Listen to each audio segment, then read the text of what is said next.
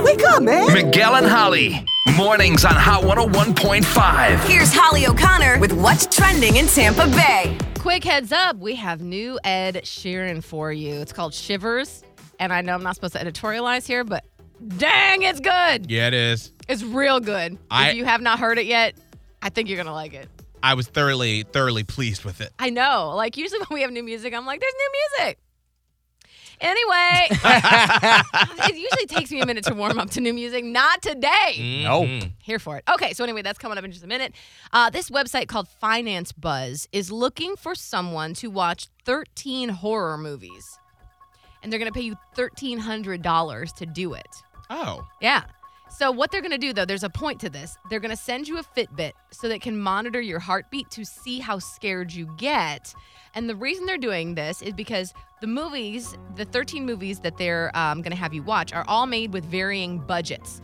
Um, and they want to know if that affects the amount of scares that a movie delivers. Yes. We're talking like Saw, The Amityville Horror, A Quiet Place, A Quiet Place 2, Candyman, Insidious, Blair Witch Project, Sinister, Get Out, The Purge, Paranormal Activity, Annabelle, Halloween.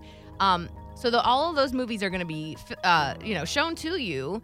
And this is why they're doing this. That budget range. So Paranormal Activity was made for fifteen thousand dollars. Mm. A Quiet Place ran up 17 million. Mm. So they want to know does it matter the price tag on a movie and how scary it actually is? As a horror movie buff, and I love them. Yeah, I can't. And I feel like this project would be perfect for myself and Scott's girlfriend because Oh, you does she like him? She does because normally what happens is on Sunday nights, because Scott and I live together with my fiance Abe, I'll cook sort of like a family dinner on Sunday night, and his girlfriend will come over, and we'll both be like, okay, what scary movie are we gonna pick? And Oh. then meanwhile, Scott's like, no, I don't wanna watch it. I'm looking out for the greater good of the group. Yeah.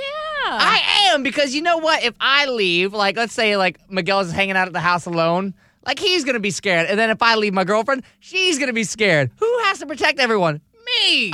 Okay. Come on. Sit down. No, he's No. not wrong, Miguel. Thank you. Like, what are you over here acting like you big and bad? And you told Scott he can't move out of your house until after uh, spooky season, so that you don't have to be alone. Do This is not, true. do is not true. pretend you're not scared, but you like it. I do. I love watching scary movies. I love being scared. And then as soon as it's done, I want to go back to sunshine and rainbow. but for that hour and a half, I want to be scared out of my mind. Well, you can apply at financebuzz.com. Going there now. Thank you. Uh, there you go.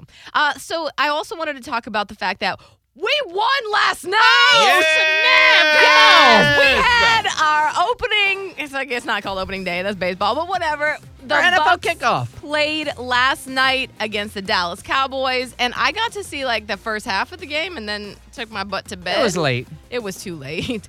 Ed Sheeran was here in Tampa. It was a huge thing. And of course, we won 31 29 over the Cowboys. One and and I oh. want to point out again, and I think we mentioned this the other day Tom Brady's like, yeah, we're going to go 17 0 this season. And I just, it's really, I don't, I guess because Miguel, you brought this up earlier in the show when we talked about this.